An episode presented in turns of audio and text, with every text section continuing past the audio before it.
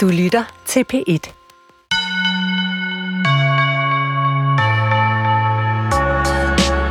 De er bare lidt vildere i Nordjylland. Tag nu bare Hulda Lytgen, der kom fra Vendsyssel. Hun gik med slips og skjorte og boede papirløst sammen med en mand. Hun forlod sit barn og tog alene på digtereventyr til den store hovedstad. Alt sammen i 1920'ernes og 30'ernes Danmark, hvor de fleste damer ellers holdt sig pænt hjemme. Og som om det ikke var nok, skrev Hulda Lytgen en litteratur, der ville gøre de fleste nutidige forfattere helt forpustede. Med vilde plots om sex og synd og mor og gonoré i provinsen. Og så skal vi ikke glemme digtene, der muligvis handler om lesbisk kærlighed. Nå ja, og så opfandt Hulda Lytgen også et par særlige jodlende brødre. Og det er jo også igen, vi kan ikke glemme at le, fordi det er også står- komisk, de her jodlende tvillinger Der står jodler Midt til hinanden. på en mark. Altså, de står på to forskellige marker, og, og som han, altså, øh, jodler til hinanden, sådan at de kan komme i kontakt. I dagens program fortæller forfatter Mette Mostrup, der selv kommer fra Nordjylland, om Hulda Lytgen. Hun har nemlig skrevet et helt nyt essay om hende til en antologi om litteratur fra toppen af Danmark. Og mens hun skrev, opdagede Mette Mostrup flere helt nye ting om Hulda Lytgen. Blandt andet, at hun muligvis løj om sit ophav, og at hun i øvrigt var dobbeltpolet. Jeg lover, at øh, det meste nok skal blive opklaret i den her udgave af Skønlitteratur på P1, der står i Hulda Lytgens tegn. Vi ser nærmere på hendes meget saftige roman De Uansvarlige fra 1933, der netop genudgives nu, og på hendes temmelig erotiske digte fra 1934. Jeg er som altid din vært, Nana Mogensen, og jeg bad allerførst min gæst, Mette Mostrup, om at beskrive Hulda Lytgen med bare et ord. Altså, jeg har jo tænkt meget på hende med, som seer. Altså en, som øh, arbejdede med det visionære, synet, hallucinationen. Så det er nok en, hvis jeg kun skal vælge et ord, så vil det nok være seer.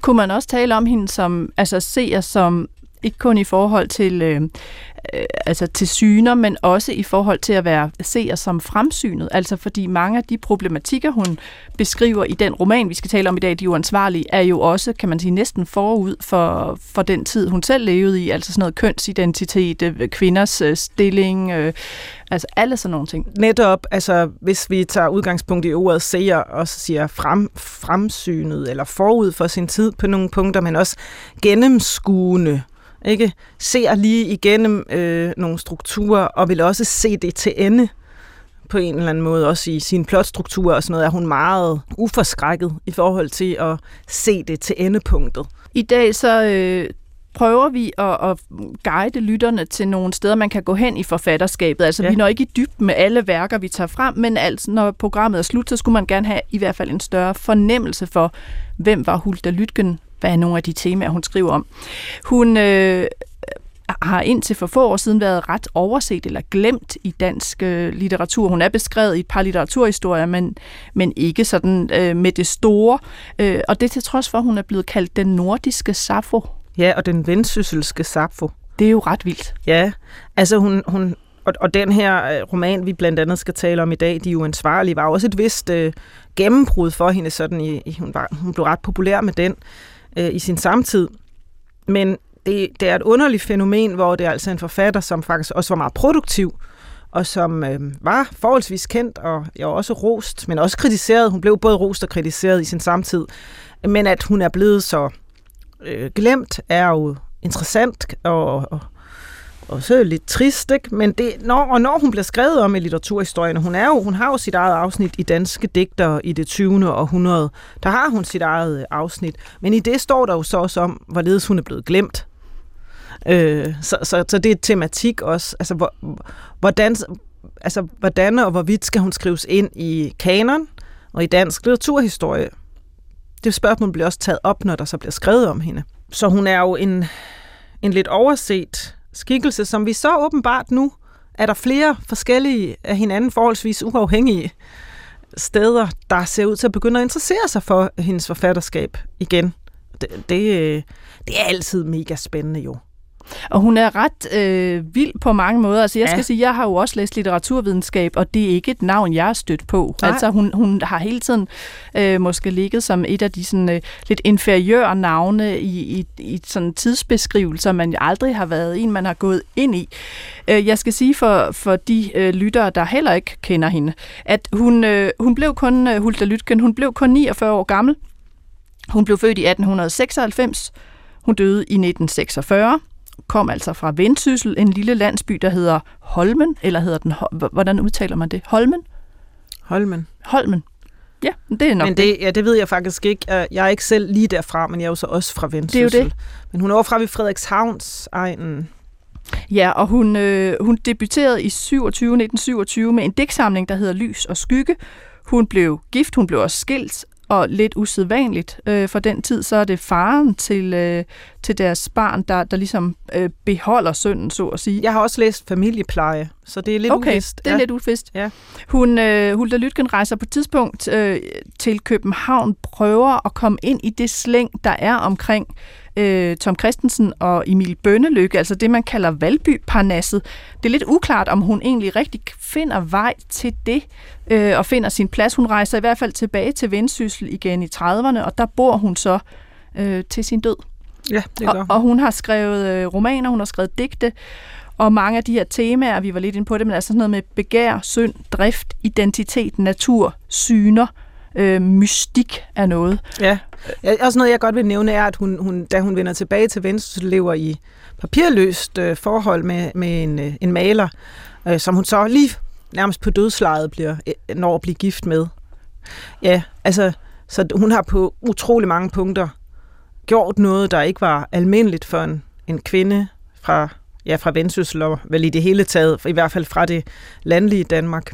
Og så nævnte du også, da vi talte sammen, inden det her øh, program skulle sendes, at du, da du har skrevet, du har jo skrevet det her indlæg i toppen af Danmark, altså et essay om Hulda Lytgen. Ja. Og, og der gør du dig en opdagelse, altså fordi det står jo mange steder beskrevet, at Hulda Lytgen var, at det man kald, kalder, eller kaldte dengang, taterslægt. Ja, Vil du ikke det... prøve at forklare dels ordet tater, og hvad mener man, når man siger, at nogen er taterslægt? Ja, altså det er et ord, som hvis man i dag slår det op i, i ordbogen over det danske sprog, kan se, at det bliver beskrevet som værende en nedsættende betegnelse for det, vi med et mere moderne ord kalder for romager. Og øhm, altså igen og igen, og så sent som også er i danske digter i det 20. århundrede, og alle mulige steder, hvor man læser om Hulda Lytken, også helt op her i, i vores øh, egen samtid, så står der altså, at hun øh, er af, har tater og adelsblod i årene, øh, eller at moderen var af taterslægt, og det var åbenlyst at, både at se på Hulda Lytken og høre i hendes digte. Så altså, øh, altså, det er jo interessant, at man ukritisk dels jo bruger ordet, øh, men, men også dels, at man øh, bare gentager den her øh, supposedly biografiske information, og så viser det sig så på et tidspunkt, hvor jeg sidder og skriver det her essay, at finder jeg et, øh, øh, et portræt, der er skrevet af, af hendes bror og så nogle venner fra Frederikshavnsområdet, som på det tidspunkt, hvor jeg tror, da hun var, ville have fyldt 70, mm. hvis det var, hun havde levet. Øh, og der siger broren så, det, det har intet på sig. Altså, øh, Øh, vores familie er så dansk som nogen, og hendes mor var husmandsdatter fra Vendsyssel. Lytken kan virke fremmedartet, men også det har sin forklaring i det familien for mange år siden tilbage fik navnet som belønning for at have hjulpet med at reorganisere den danske marine. Det var på den tid, da det var fint med tyske navne, og det overligger i overskriften, den danske Sapfo var ikke af blod, men tilhørte en pæredansk familie. Men, men at hun så har åbenbart måske, hvis broren altså taler sandt, så har hun jo opdigtet et digte-image som intet, som, som bare har været, som har været en form for, ja, selvbiografisk myte, som, som, som åbenbart øh, danske litteraturkritikere bare har gentaget igen og igen og igen, uden at få det verificeret fra nogle andre kilder end hendes, ja, hendes egen fiktion. Øhm, hun har, hun har øh, følt sig som en outsider, og det kan have motiveret hende til at lave det her, øh, den her identifikation, som jo altså samtidig også er problematisk, hvis den ikke er rigtig. Øh, ikke mindst, fordi hun også skriver både øh, eksotiserende, erotiserende, men altså også demoniserende om øh, Roma folket i, som, som altså har mange, øh, hun har mange hovedpersoner og bipersoner rundt omkring i værket, som, som er Roma slægt. Men det er jo i hvert fald også apropos det, vi startede med at tale om, med at være seer eller fremsynet eller forud for sin tid. Altså, hvis det er en løgn, øh, som hun har sådan inkorporeret i sit digteridentitet, så er det jo interessant i hvert fald, at hun så åbenlyst leger med, øh, med identitet og ophav og så videre. Øh, det er jo noget, vi også ser. Altså, hendes bror siger, at, at hun var øh, forfængelig, øh, og at hun gerne ville skabe sensation om sig selv. Øh, og så havde hun et udseende, som kunne, øh, øh, altså, som gjorde, at hun kunne slippe afsted med det, fordi hun var, var meget mørkhåret og havde brune øjne til synligheden, ikke? Vi, vi kigger på to ting i dag, med Mostrup. Vi kigger på den roman, der lige er genudgivet, der hedder De Uansvarlige, og senere skal vi kigge på, øh, på en digtsamling, hvor vi skal høre et digt i digtsamlingen Elskovs Rose, og vi skal høre øh, et af digtene. Den er fra 34, og øh, romanen her er fra 1933, De Uansvarlige. Og man kan sige, det er jo sådan forskelligt, hvad forfattere kan om plot. Men da jeg læste den her, så tænkte jeg, Hollywood, go home. Øh, fordi der, det, det er ligesom Hollywood med Hollywood på, eller det er en, det er en afsindig øh, page-turner. Ja, øhm, det er det faktisk virkelig. Den er, der sker hele tiden noget nyt, og nu afslører jeg altså noget af handlingen, eller ret meget af handlingen, så nu skal man slukke, hvis man ikke vil høre det, men der er stadig meget at komme efter i romanen, uanset, og jeg afslører ikke den absolute slutning. Øh, vi skal høre indledningen af romanen lige om lidt. Men det hele foregår i en lille jysk stationsby. Missionen hersker på egnen, særligt de her sorte søstre. Alle vogter på alle, der er super meget sladder. Øh, der er de her kristelige, og samtidig er der sådan en gruppe karakterer, der egentlig bare sidder og drikker og ikke laver så meget. Hovedkaraktererne, øh, den meget fromme Therese, hun er gift med Ejner. Therese har fået at vide, hvis du bliver gravid igen, så kommer du til at dø af fødslen. Du kan ikke tåle at få flere børn. Hun bliver selvfølgelig gravid igen, og hun dør af fødslen. Som om det ikke var nok, så går det videre, fordi de har en fælles datter, der hedder Erna. Øh, Ejner og Therese. Erna er meget from og ren. Så har de en anden datter, som egentlig ikke øh, Ejner er far til. Hun hedder Agathe. Og øh, Agathe er langt fra from. Hun er noget af en tøjte og hun render med mænd og går med rød læbestift. Og Ejner indleder selvfølgelig et forhold til sin steddatter. Han ender med at slå hende ihjel, og så falder han selv død altså om over livet. Ikke? Det er meget teatralsk. Og så, ja, så kommer den gode Erna i uføre. Hvad er det, der sker med Erna? Det er jo en spændende derut, der sker for Erna, og er helt hjerteskærende. Øh, og er jo plot strukturmæssigt helt nådesløst. Fuldstændig. Fuldstændig, altså. Det er det, jeg siger med at søge mod endepunktet, ikke? Øhm, første del, faderen, har du jo så skitseret. Så kommer vi til anden del, så det, det er også interessant. Det er en, en roman, som er delt i to. Faderen og så barnet. Mm. Og Erna øh, er 19 år i anden del, og så øh, er hun jo blevet skilt fra sine tvillingebrødre, som, ja, ja, som de, de ser sådan tvillingebrødre, som hun har. Øh, de er blevet placeret øh, andre steder, og hun er alene, er flyttet ind hos de der nonner, og øh, starter jo ud som, altså forsøger ligesom at skildre, hvis nu man kan sige, mellem de her valget mellem de to kjoler, den hvide konfirmationskjole i satin, den rene ærne. Den rene ærne. Eller den røde, farlige kjole, som hun faktisk jo også rimelig morbidt har arvet fra sin døde, myrdede, af sin far myrdede stedsøster, eller halvsøster, som altså, øh, som paren havde et forhold til. Den her røde kjole har, har øh, Erna så arvet, ikke? Og, hun, og hele hendes personlighed skal ligesom nu vælge mellem den hvide kjole og den røde kjole, ikke? Og hun kommer til bal det går faktisk ikke særlig godt for Erna. Det kan vi vel godt afsløre, Nana. øhm, det, er, altså, det er næsten ikke holde ud, og samtidig så har du ret i, at det er jo simpelthen øhm, et galopplot. Øh, øh, fuld, fuld øh, gang i øh, handlingen, og der skys ikke for at bruge nogle meget hardcore virkemidler, ikke?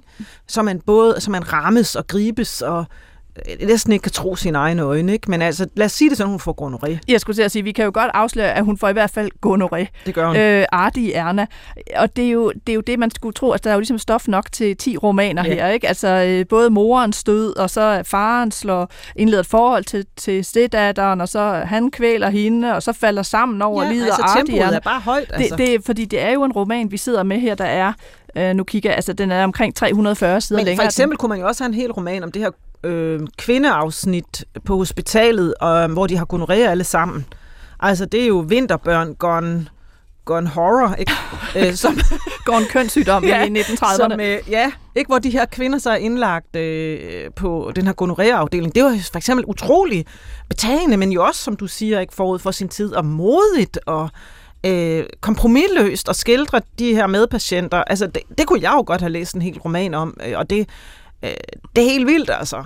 Man får mange romaner i en roman, hvis man læser De Uansvarlige, og jeg øh, har fået indlæst nogle stykker, men det vi skal høre her, også for at forstå stilen, det er simpelthen bare lige den første halvanden side, og der kommer vi ind i det her øh, lille by-samfund, sådan lidt udefra, og, og det man skal lægge mærke til her, det er jo, at man møder nogle arbejdsmænd, og der står, vi er i de ødeste heder, ikke? så ved vi godt, vi er langt væk.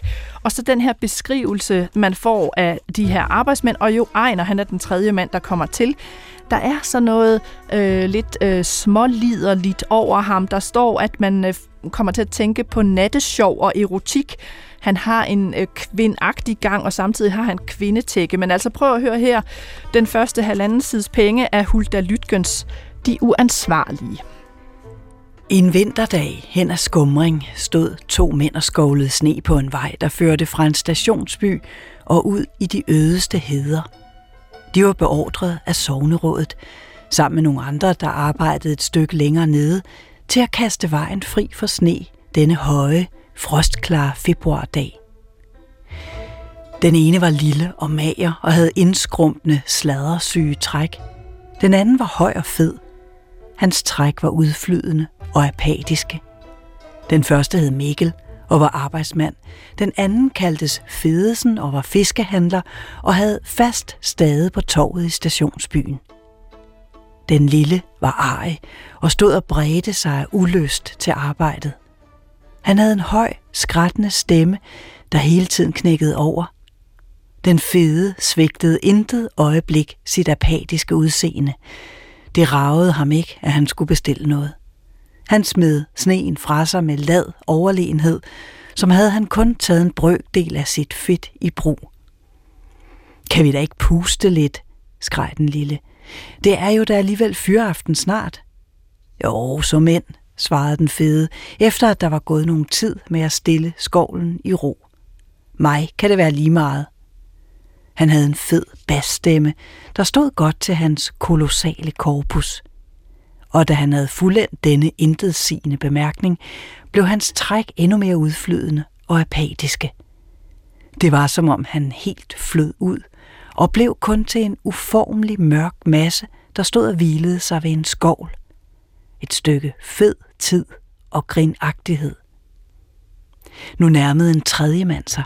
Han hed Ejner og var husmand på et brug i nærheden. Han var høj og godt bygget og havde en vuggende, lidt kvindagtig gang. Og noget ubestemmeligt ved ham, både i lægemsbygning og træk, gjorde, at man anså ham for at have kvindetække. Han slæbte skoven efter sig og havde sin hue skubbet bag i nakken.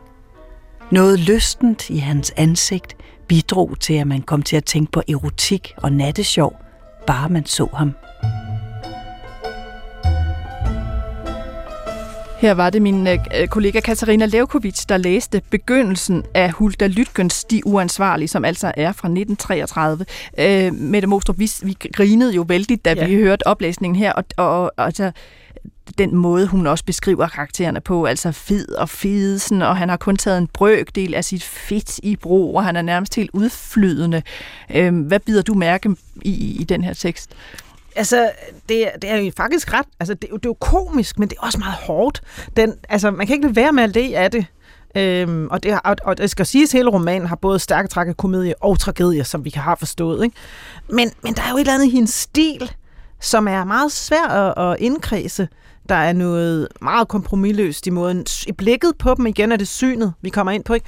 Hun ser jo lige igennem dem. Ikke? Altså, der er, hun er fuld af fagt, øh, den her fortæller, øh, for alle. Ikke? Altså, det, det, der er ikke... Øh, der er ikke meget forsonende. Så selvom det er nogle gange har noget djævt over sig, så er det faktisk ikke jovialt, fordi det er meget hårdt men kan det have været det, der også har gjort, at samtiden, øh, og måske eftertiden, sådan litterært set, øh, de beskriver jo tit, at hun ligesom er overspændt eller for meget. Kan det være den her stil, øh, de taler om? Altså at hun for eksempel indfører en fortæller, der simpelthen bare dømmer alle karakterer? Ja, det er jo, det kan godt være. Øh, og det har, det har også nok haft noget med... Øh, med nogle andre træk i stilen at gøre det der, det der er blevet påstået at være overspændt. Altså at hun, hun kan jo så også gå den anden vej og virkelig svælge og dvæle ved noget meget øh, længselsfuldt og, øh, og sådan noget. Ikke? Men, men, men det er jo noget af en spændevide, hun har også, ikke? fordi her, her ser man jo sådan en, en ejens, ja, altså det, er vel, det, er vel, det kan jo ikke kaldes et, bare en ejens skildring, en sædeskildring, det er jo med, med, med, at de bliver udstillet også, ikke karikeret, øh, men samtidig jo også skildret. Og så svinger det så fra den her øh, den her måde at beskrive på, til så ekstremt ildevarslende, voldelige, øh, øh, frygtelige hændelser, der, der er i tragediens rum, ikke? Så det er det her øh, tragikomiske ved, ved, øh, ved, ved menneskeskæbnerne på en eller anden måde, som, som ligger her i tonen også allerede. Ikke? Når, når Ejner, som jo altså er faren, så, som vi har hørt om før, faderen, øh, den meget uheldsvangre fader, kan man roligt sige, som at der bliver beskrevet på den her måde, ikke? som jo også bare får en til at le, at... Øh, Ja, der er noget lystent i hans ja, ansigt, ikke? noget lystent i hans ansigt bidrog til, at man kom til at tænke på erotik og nattesjov, bare man så ham. altså, det er også, ja, ja, det er sådan nogle, nogle små lusinger, det hele.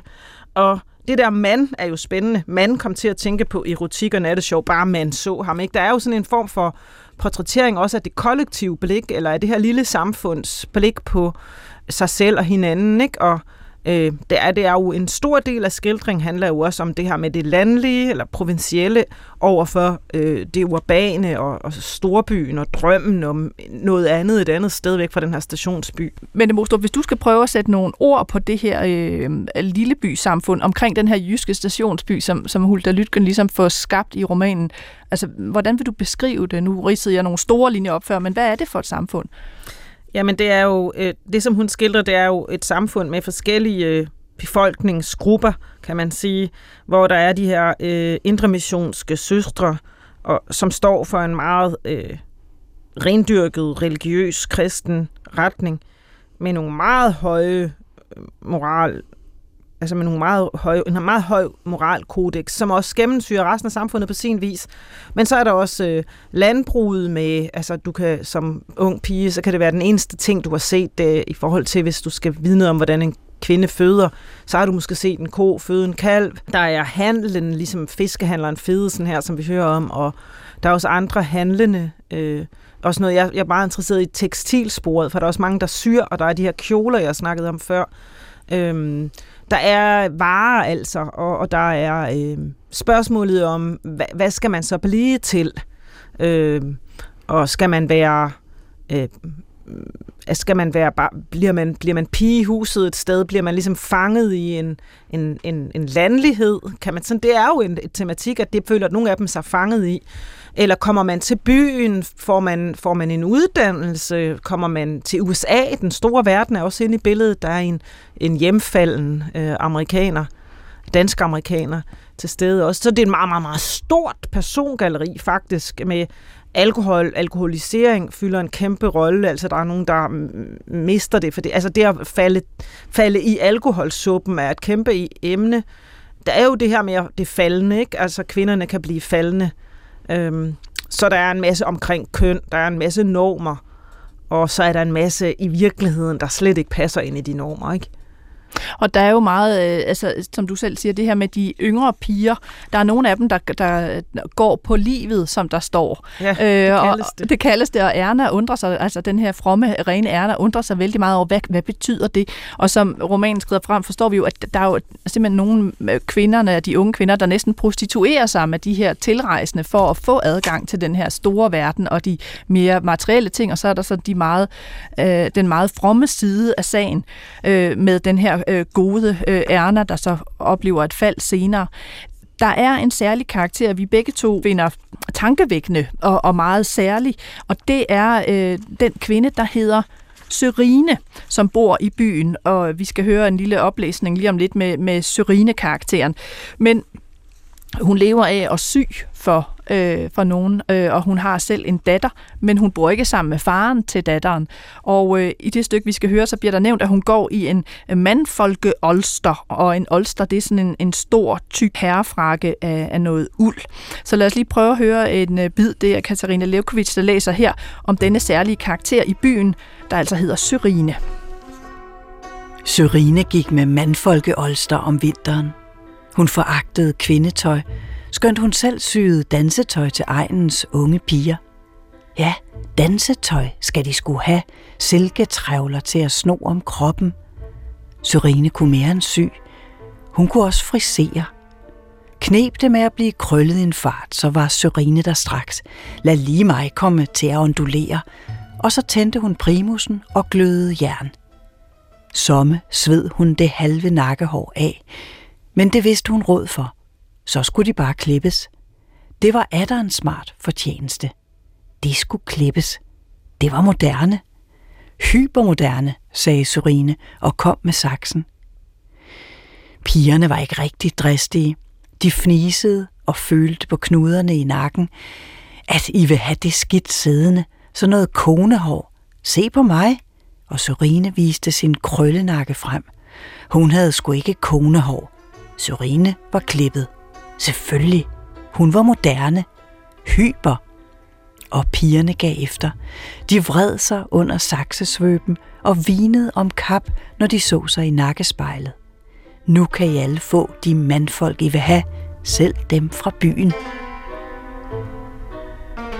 Portrættet her af øh, Syrine, som selvfølgelig bliver udvidet en del i romanen. Hvad er hun for en sær snegl øh, for dig, Mette Mostrup Syrine, der går i mandfolkeolster? Ja, og hun går også i bukser, og hun, hun har forskellige øh, måder at klare sig på i samfundet, ikke? som vi hører. Hun syr, og hun sætter hår, og hun skriver altså også øh, en gang mellem øh, digte. Ja. Og har lidt en digterdrøm, som hun så selv er meget kritisk overfor. Men hun er jo en outsider i samfundet, som har brudt med kønsnormerne, og som viser det frem, og som øh, lever som alenemor med sin datter, senere med sit barnebarn, fordi hendes datter går på den måde i samme retning som hende selv og får øh, et barn uden en ægte mand. Og hun ligesom, det bliver på en eller anden måde accepteret i samfundet, at hun gør det. Så hun er et eksempel på øh, en kvinde i det her lille samfund, som bryder med kønsnormerne, bryder med seksualnormerne også, øh, og som så alligevel klarer sig. Ja, for hun har et forhold til øh, en, der bare altid bliver omtalt som klarinetten, øh, fordi han spiller klarinet, og ham har hun så, skal man forstå, ligesom, øh, han kommer overnatter om, om lørdagen, så har hun ligesom sex med ham, og så ellers ud af vagten igen, ikke? og det ja. har hun helt åben omkring. Ja. Så hun er jo sådan, jeg kan ikke lade være at tænke, om der også ligger sådan et... Øh, et, et lidet kamufleret sådan selvportræt i den her øh, Syrine-karakter i forhold til det, vi har talt om med, med Hulda Lytgen. Der er i hvert fald noget interessant i, at hun, øh, der er et par, par stykker af dem her i, i, i det store persongalleri, der, der, der prøver sig med poesien. Det, det, og det er et tema, sådan en lille bitte øh, tema, ikke? og der står jo her et sted, der står der jo det her med, altså, nej, Syrine havde ikke tid til at komme frem i verden, men hvad hun i grunden ville være, havde hun aldrig rigtig gjort sig klart. Af og til fik hun små anfald af storhedsvandvid. Så ville hun være forfatter, ligesom lille Mikkels bogtrykker. Man kan vel godt få skidtet rimet sammen, sagde hun, og så masede hun med sine digte til langt ud på natten.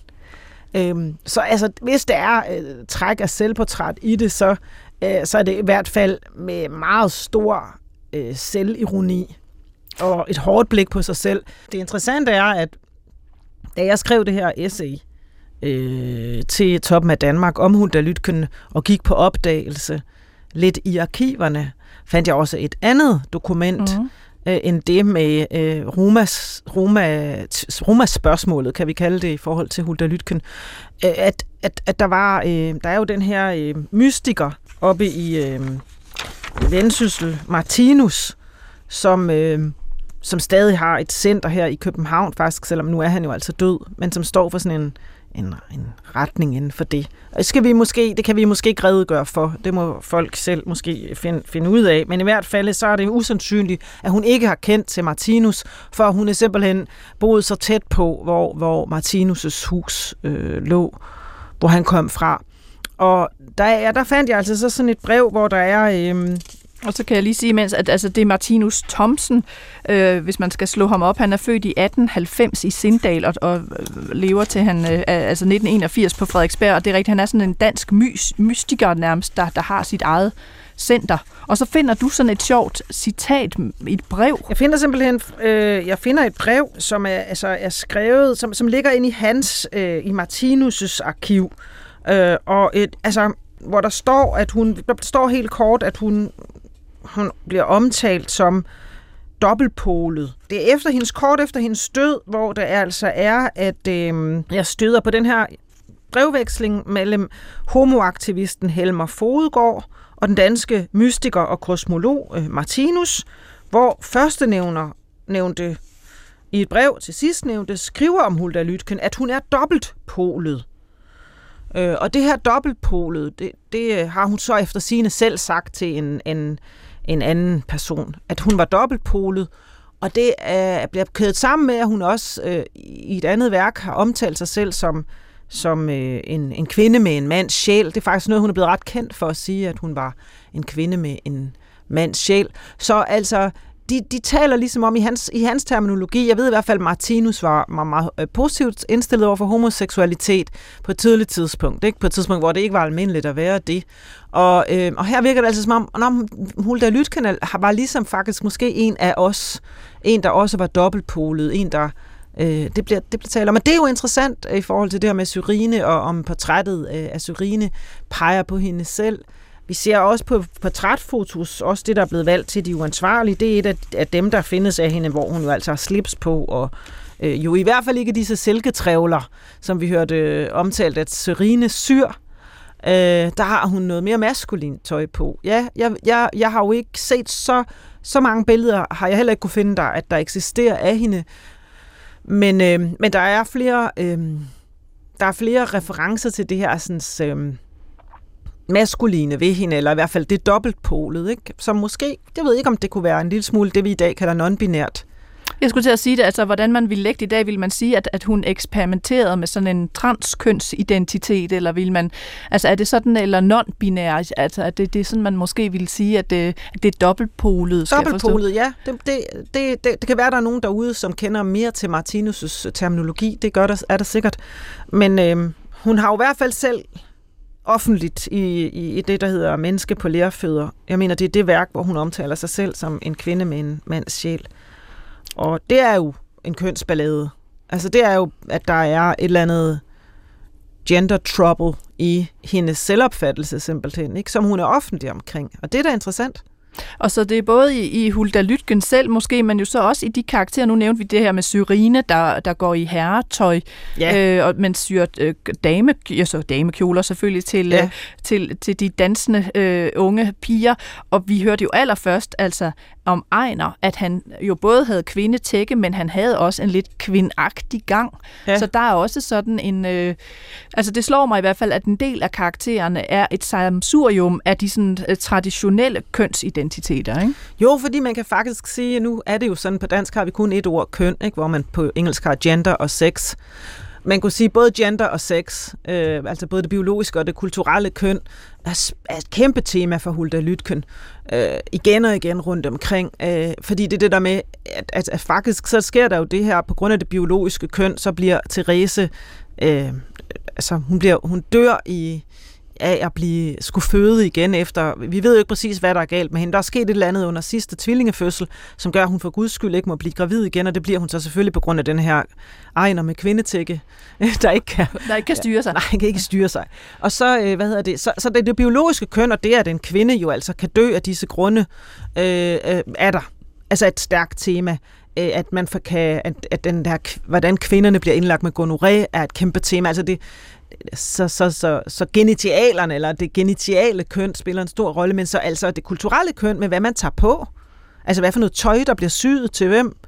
Øhm, hvad for noget, hvad for noget, hvad for en, en, en fremtoning, man har, øh, når man bevæger sig rundt i samfundet. Alle de her ting, det spiller jo en kæmpe rolle. Er der nogen, der går fri øh, i hendes univers? Fordi det virker som om, at hun udstiller øh, mange af sine karakterer. Altså, de får lige sådan en kras bemærkning med. Øh, men det virker for mig ikke som om, at der er noget sådan sted, man kan stå i universet og have helle. Altså, hverken hos de kristlige, eller hos de fordrukne, eller hos de unge, eller hos de gamle. Altså, er der, noget, er der nogen, hun holder fri? Mm, altså, det er jo en spændende titel, fordi den hedder De Uansvarlige, og, og efter endt læsning sidder man jo forholdsvis rystet tilbage, men jo også utrolig godt underholdt jo. Men man sidder, man sidder tilbage og tænker, hvem er de mest uansvarlige, hvis jeg skulle pege på nogen? Og Syrine, som vi lige har talt om, hjælper på en måde til at have, igen og igen siges det, en god, et godmodigt ansigt og er en hjælpende havn, på en måde er en havn for den her øh, ulyksalige ærne. Men, men samtidig svigter hun også i et øh, fatalt øjeblik, som har, ja, det har fatale konsekvenser, ikke? Og øh, på en måde alt for, altså syr jo også den, syr jo, det skal vi have med, altså at hun syr jo den her før omtalte hvide satin-konfirmationskjole, som moderen Therese, den døde moder, som jo øh, også syede, ja, som sagt er interesseret i sytemaet, men, men Therese, moderen, har altså syet den her konfirmationskjole til sin datter Erne, og det er jo det minde, som Erne har tilbage fra sin mor. Men Syrine, som jo syr silketrævler, øh, hun kan ikke tage den her satin øh, kjole alvorligt, og, og får lov faktisk også på en måde lov, men burde jo ikke have sagt ja, burde jo ikke have gjort det, men syr den om til et dynebetræk til sit barnebarn. Og det, det, det, det, det smerter jo vores ærne frygteligt, at denne omsyning er sket. Øhm, så altså, hun, hun svigter på flere forskellige punkter fatalt. Øh, bukker under for byens fordømmelse af ærne, Øh, jeg kan ikke have hende boende, da hun først er falden, fordi så går det ud over hendes business. Ja, så går det simpelthen ud over hendes business. Der, kommer vi tilbage til handlen også som et emne, ikke? At, at, at så tæller det alligevel øh, mere, at handlen skal kunne køre rundt. Så hun kan egentlig godt måske moralsk se, at hun burde måske blive ved med at hjælpe Erna, men det bliver halvhjertet, og hun afviser hende på et tidspunkt, hvor det er det sidste sted, ærne har at gå hen. Og det, derfor er selv Syrene, Syrene, som man ellers godt kan holde med, og lad os sige, også igen, hvis det var et selvportræt, ja, så bliver det der også øh, godt og grundigt punkteret, at hun skulle være god, god hjertet. Så hvor du spørger, er der nogle steder, man kan stå, og der bliver jeg simpelthen nødt til at sige, der er de her tvillingedrenge, ikke? Ja, det er, det er så Ernas øh, mindre brødre, som, øh, som Therese øh, jo så føder, og det er jo, det er jo så, da hun skal føde det næste barn, at hun dør i barselsengen. Og de her tvillinger, hvad med dem? Ja, jeg tror, de hedder Ole og Hans Peter, er det ikke rigtigt? Jo, det tror jeg nok, ja. Og, og der er nogle meget fine beskrivelser af deres øjne, set med moderens blik, set med henholdsvis vores øh, øh, nu efterhånden flere gange øh, omtalte fader Ejners øjne, Øh, og, og, og han hader de her drenge jo. Han kan ikke holde dem ud, hvor moren jo ser dem som vidunderlige. Fordi han, for ham betyder de her tvillinger jo, at han ikke kan komme til at have sex med sin hustru. Som han faktisk oprindeligt begærede meget intenst. Nå, men det korte og det lange er, at tvillingedrengene, de bliver så efter morens og faderens tragiske bortgange, øh, placeret hos to forskellige, på to forskellige gårde, hos to forskellige familier, og der kommer så sådan her fuldstændig øh, uforglemmelig passage, hvor, at, øh, hvor Erna, vi er her, her i Ernas synsvinkel, og hun siger, tit blev hun syg af angst for de to små, og løb hen og så til dem, løb pludselig midt i sit arbejde. Der stod Ole. Han så med lange øjne over markerne. Når jeg råber højt, kan Hans Peter høre mig. Han havde lært sig at jodle. Jodle. Hvordan udtaler man det? ja, ja, jodle, Han havde ikke lært sig at jodle. Erna var nær ved at græde, når hun hørte denne jodlen. Hun ventede. Så nu hørtes en fjern jodlen fra en anden mark. Ole blussede af glæde. Hans Peter havde hørt ham. Ja, og det er jo også igen, vi kan ikke lade med at le, fordi det er også står, komisk, de her jodlende tvillinger. Der står jodler til hinanden. På en mark. Altså, de står på to forskellige marker, og, og som han, altså, øh, jodler til hinanden, sådan at de kan komme i kontakt. Og det bliver tilbage som den her øh, tvillingejodlen på mark, bliver det eneste positive, kan man sige, der står tilbage, når man har lagt romanen fra. Jeg sad virkelig også, som du spørger, er der noget, der ikke bliver angrebet? Det bliver faktisk ikke angrebet. Vi, vi får ikke at vide, hvad der sker med dem senere. Erna bliver forment øh, adgang mm. til dem. Hun får at vide, hun skal ikke se sine brødre mere. Nej, efter hun har fået gonoré og alt det, ja, der, og, det, og er falden. Ja. ja. Så, bliver hun, så bliver, får hun at vide af søstrene, øh, nonnerne og ja, vel hele samfundet, du skal ikke kontakte dine brødre mere. Og det er jo et, også uansvarligt gjort af samfundet, for det er jo selvfølgelig ekstra ubærligt. Det er jo det eneste familie, hun har tilbage. Og omvendt. hun er også den eneste. Nå, men i hvert fald, så de her tvillingedrenge bliver faktisk ikke øh, moralsk beklikket. Vi, vi når selvfølgelig ikke at høre så meget om det, men et eller andet sted, så er det jo en, og det må man sige, højst original scene. Jeg har aldrig nogensinde kendt mage til en scene at finde på, at de her to drenge står og, og jodler, og da fyldes de med glæde. Den glæde, eller den der kommunikation, på trods af, at de er blevet skilt fra hinanden, og alt det frygtelige, der er sket, så er det jo helt fantastisk, og det er nok det eneste øh, positive, der står tilbage, når man øh, lukker de uansvarlige. Men, øh, og, og nu skal vi videre til digtsamlingen, men når vi nu har talt om de uansvarlige, så lyder det jo som en roman, der er helt vild, men også hvor det ene sørgelige efter det andet sker. Øh, hvis du skal øh, ligesom mm, sige til lytterne, hvorfor, hvorfor skal man så læse den? Altså, hvad er det, det underholdende, det sjove, det interessante ved de uansvarlige? Altså, hvis man, øh, hvis man sådan skal sige, jamen derfor skal I da prøve at give Hulda Lytgen en chance. Jamen det er jo som sagt også, altså nu, nu kan der jo være masser af, man kan læse domestic horror, altså, eller man kan læse øh, spøgelsesromaner, eller man kan læse alt muligt, der er vildt uhyggeligt, øh, man kan læse noget splatter, eller alt sådan noget, ikke? Man kan se, Hulda Lytken, hun har altså i den her roman, trækker hun nogle ting ind fra det, man kunne kalde populære, eller øh, populære genre, ikke? Altså sådan nogle ting, hvor det virkelig bare smæk for skillingen, og øh, virkelig action, action og uhygge og drama, men hun har jo en stil, som vi også har hørt af nogle af passagerne, der er ret speciel, og den kan man jo også læse for. Men man bliver jo virkelig godt underholdt, og, og vi har begge to oplevet det som en page-turner. Og så er det altså en stil, som jeg stadig søger efter, hvordan skal indkredse den her, den her prosa-stil, som hun har. Øh, flere taler om det her staccato. Der er nogen, der har sagt, at, øh, at det var, hvad hedder det, akromodernisme. Der er et eller andet både, nu har jeg brugt ordet djævt, og så et eller andet iskoldt, og så et eller andet perlende, øh, men det er en sardonisk latter, der kommer, ikke, men en, en latter hele tiden. Der er, øh, der er den her evne til at se igennem normer og strukturer, og jo altså, synes jeg, øh, en evne til at skildre et kollektiv, som vi senere måske har kendt fra øh, Per Hultberg, sådan noget som Byen og Verden. Altså, vi kender det, altså hun spider jo øh, det her øh, kollektiv mand, som ligger bag alle det her, de mange synsvinkelskifter, det store persongalleri. Jeg synes, der er utrolig mange grunde til at læse det. Så er der de her øh, øh, uschammerende øh, blikke på racialiserede personer, men det var hun jo så ikke ene om. Det, det ligger i hele samtiden, kan man så sige, ikke? Øhm, og der er de jo ansvarlige ikke helt lige så slem som, som Dejnens hus. Jeg synes, øh, jeg synes øh, bestemt, at, øh, at den er... Altså, jeg læste den på en dag. Den er simpelthen så øh, spændende jo man sidder klistret øh, øh, til skærmen, havde jeg sagt, til siderne, fordi den, der, der sker simpelthen så meget.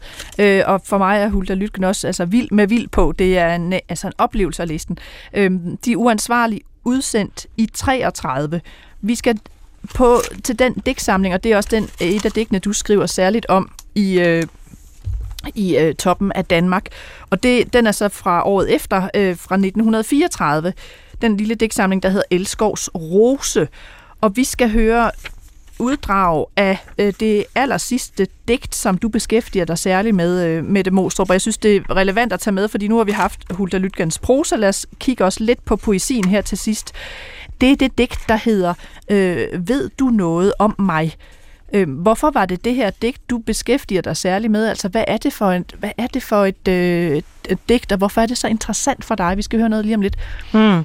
Ja, altså, der er flere af digtene, der er, der er øh, på rimede vers, og det er det ikke. Det er et langdigt, som strækker sig ud over side efter side, og, øh, og som ikke har øh, faste rim eller noget. Og som har en maskine, der kører, som er det her spørgsmål. Ved du noget om mig? Har du vidner? Og der er altså en både øh, ja, længselsfuld og paranoid tone i det, som for det første øh, interesserede mig i forhold til, at jeg også, da jeg skulle skrive om hende, oplevede, at der var så mange gåder. Så hvad vidste jeg om hende? Så det blev sådan et metaspørgsmål. Og så øh, synes jeg, at nu nævnte du før øh, Sødergran, som, øh, som hun uden tvivl var meget inspireret af. Og her synes jeg, at det slår igennem på formsiden også. Øh, der er helt klart noget, jeg genkender der. Øh, og så har hun, så er det spændende digt, fordi det også har sådan et, et vokabular, altså det vil sige nogle ord, en række af ord, som ligesom bliver vendt og drejet, og som kommer igen, og så bliver de flyttet rundt på. Og, øhm, og det er jo øh, det er jo alt sammen øh, der er sådan nogle bestemte ting der går igen. Det går faktisk også igen i romanerne. Rød, sølv, hvid, sort, måne, måneskin, måneskær. Og så handler det om det der begær, den elskov, som altid øh, som hun er ret besat af i sit arbejde. Men som men her er, sker der et eller andet ekstra dult og dunkelt, øh, og, og spørgsmålet om at blive afsløret, og hvad der er løgn, hvad der ikke er blevet sagt, er meget gennemgående. Så jeg synes, det var meget betagende. Øh, og utrolig moderne. Det er ret moderne.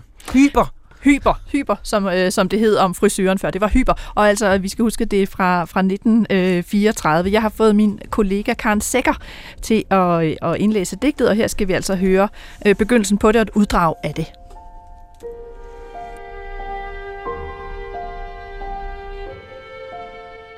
Ved du noget om mig? Ved du noget om mig? Har du vidner?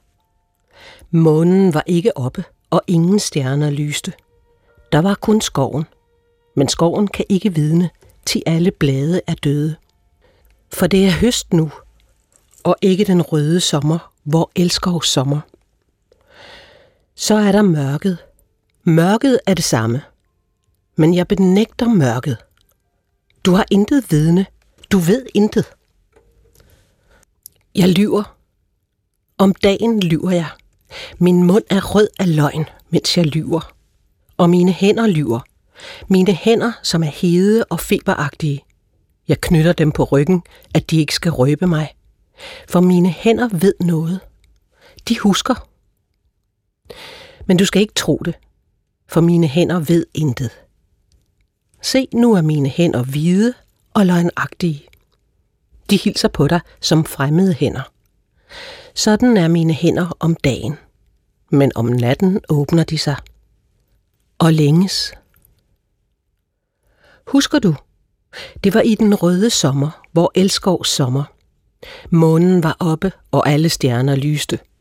Skoven havde alle sine blade, alle blomster åbnede sig begærligt og sugede måneblodet til sig. En flod gik fra månen til jorden. En sølvflod. Jeg så det. Hvor længe skulle vi vente? Måske en evighed. Måske et nu. Ingen ved noget om tiden. Til ingen ved noget om noget. Vi ventede ikke. Vi tilhørte hinanden, før denne måneflod var omme. Dit ansigt levede i en stor, vild drøm. Det var måneblodet, der skinnede på dit ansigt. Jeg husker dine hænder. To urolige fugle, der fløj over mit læme – et læme, som ikke længere var mit, men nattens, månens og jordens. Og hvor elskovs. Jeg husker intet mere. Nej, det har jeg glemt. Jeg vil glemme. Jeg tør ikke huske. Jeg går ikke længere derud i skoven. Nej, nu sidder jeg inde, forstenet over mine løgne. Til skoven kunne måske røbe mig. De døde blade kunne måske røbe mig. Måske er de endnu ikke alle sammen døde. Jeg kender dig ikke. Jeg ved bare, hvad du hedder. Men jeg visker aldrig dit navn. Til vinden kunne måske høre mig. Og den store, begærlige måne. Og alle disse nøgne grene i skoven. De ville måske pege fingre, om jeg viskede dit navn. Mette Mostrup her et, øh, et uddrag af øh, Hulda Lytkens øh, digt fra, fra 34 fra, fra den samling, vi talte om før. Hvordan var det at høre, øh, høre læst op? Jeg skal lige komme til, til mig selv, for jeg synes, det var så rørende at høre det øh, levende gjort. Jeg har selv siddet og læst det op for mig selv derhjemme. Jeg synes, det var så dejligt at høre det. Øhm. Hvad får du ud af sådan et, sådan et, øh, sådan et digt? Åh, oh, altså nu er jeg jo en stor digtlæser, så, så, øh, øh, så jeg får meget ud af det. Jeg synes, øh, jeg synes, øh, det er jo klart, der er noget meget gådefuldt ved digtet. Det handler jo på en måde om, om gåde. Gåde er på en måde omdrejningspunkt. Vi snakkede om, at hun er seerske. Der er også visioner. Der er det her naturscenarie, som, som bliver sådan et slags syn øh, med alle blomsterne, der åbnede sig begærligt og sugede måneblod til sig. Det er egentlig også meget hekseagtigt og sådan meget sådan, øh, virker utrolig... Øh, i forhold til, øh, til, til noget af det, vi har nu, som hvor naturen bliver øh, nyopdaget af unge økopoeter, så noget ikke, man kan se her, hun har også et meget rituelt, virker det til, næsten forhold til øh, naturen. Månen er bare gennemgående alle steder hos Hulda Lytken. Der er bare så meget måne. Og øh, jeg synes, jeg får meget ud af den her øh, vende og drejen omkring, hvad er det, der er løgn. Øh, og jeg synes, det er så fantastisk, det her, min mund er rød af løgn, mens jeg lyver. Og den her øh, vende og drejen omkring... Øh, øh, altså, så er det, så er det, altså det hvide er det løgnagtige, og mørket er vennen. Så der er noget i mørket, det hvilket også er, hvad skal man sige, er øh, enormt spændende, den måde, hun valoriserer det lyse og det mørke på i det her digt. Der er jo en, en, en fuldstændig øh, øh, uh, uafrystelig længsel efter et eller andet, som slet ikke kan lade sig gøre. Øh, der er en nat, der, hvor jeg og du har været sammen. Jeg prøver med forskellige læsninger i mit essay. Øh, øh, måske fordi jeg havde læst, at hun blev kaldt den, øh, den vendsysselske Sapfo, så tænkte jeg, om der var noget. Og måske fordi jeg havde læst, at hun følte sig som en, en kvinde med en mands sjæl, så tænkte jeg, om det kunne være, at der var en lille smule øh, biseksuelt over Hulda Lytken selv, altså om der var sådan en tematik i det her digt, for det, det er som om, det er så smertefuldt. Der er noget, der er noget, der ikke, man skal virkelig lade, som om det ikke er sket, og det skulle man så også i 80'erne i Vendsyssel, skulle jeg hilse at sige. Men, men det er som om, der er sket noget en enkelt nat, som var så vigtigt, og som var meget det røde, det er igen det her røde, altså den røde, øh, hvad kalder hun det her? Der kalder hun det. Det, det røde skifter jo også mm. mening, ikke? Fordi det kan både være en rød løgn, men det kan også være en rød... Den røde øh, et, sommer. En rød sommer, hvor det er det begærede, ikke? Den røde elskov. Øhm, hvor elskov? Der har været en elskov, og nu er den altså fuldkommen umulig. Så ja, jeg, jeg vekslede mellem en tolkning, måske, har der, måske handler digtet på sin egen meget censurerede måde om at, være, at have været sammen med en kvinde og ikke kunne være det igen. Øh, og de lader som om, når de mødes, som om det er aldrig sket det her. De taler med silkestemmer og, ha, ha, ha, og ler og, og lader som om ingenting er sket. Og så er der en kæmpe løgn under.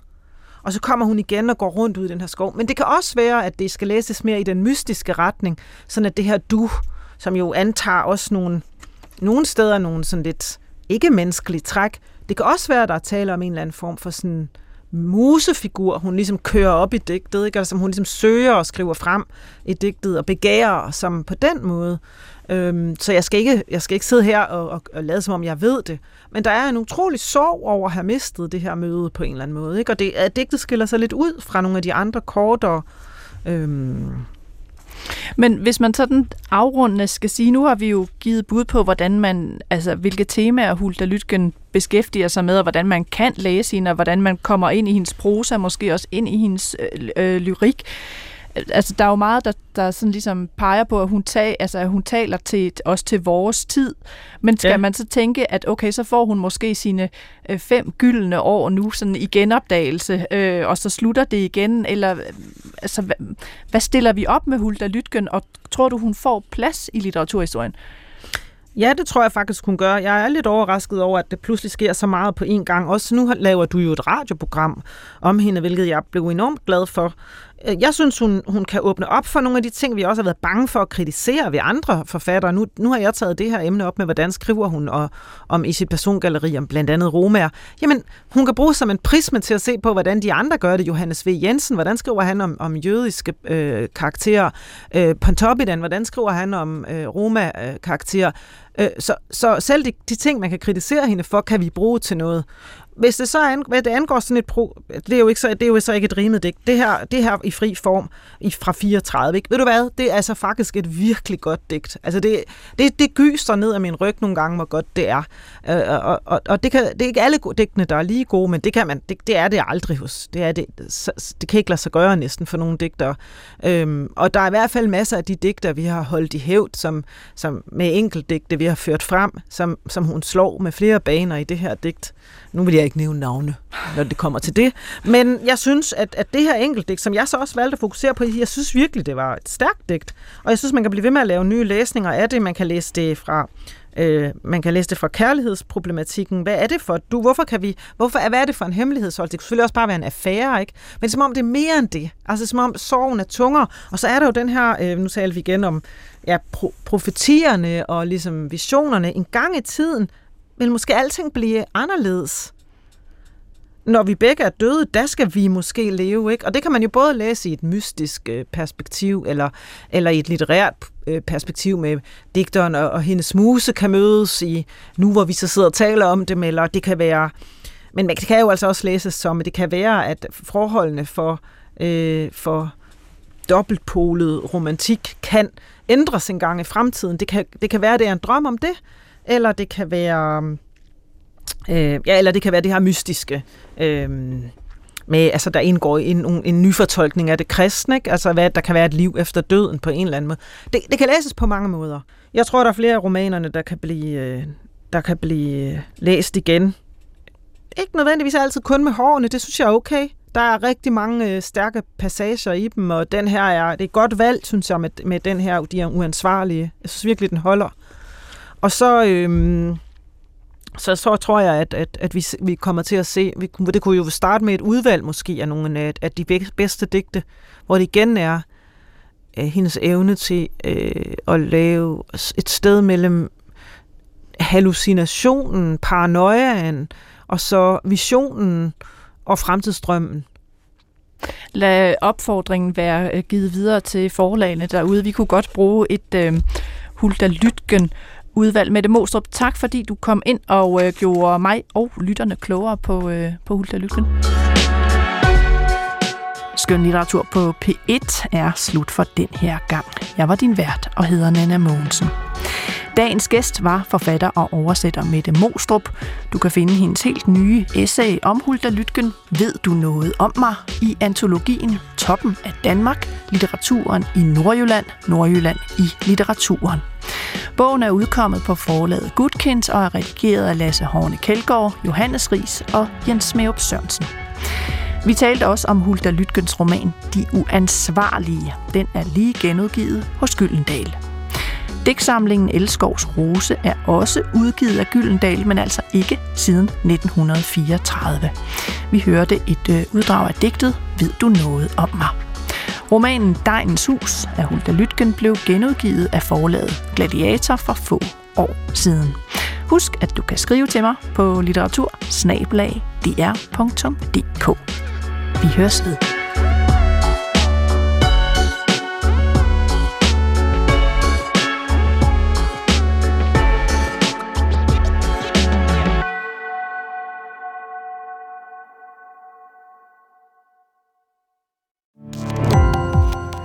Gå på opdagelse i alle DR's podcast og radioprogrammer. I appen DR Lyd.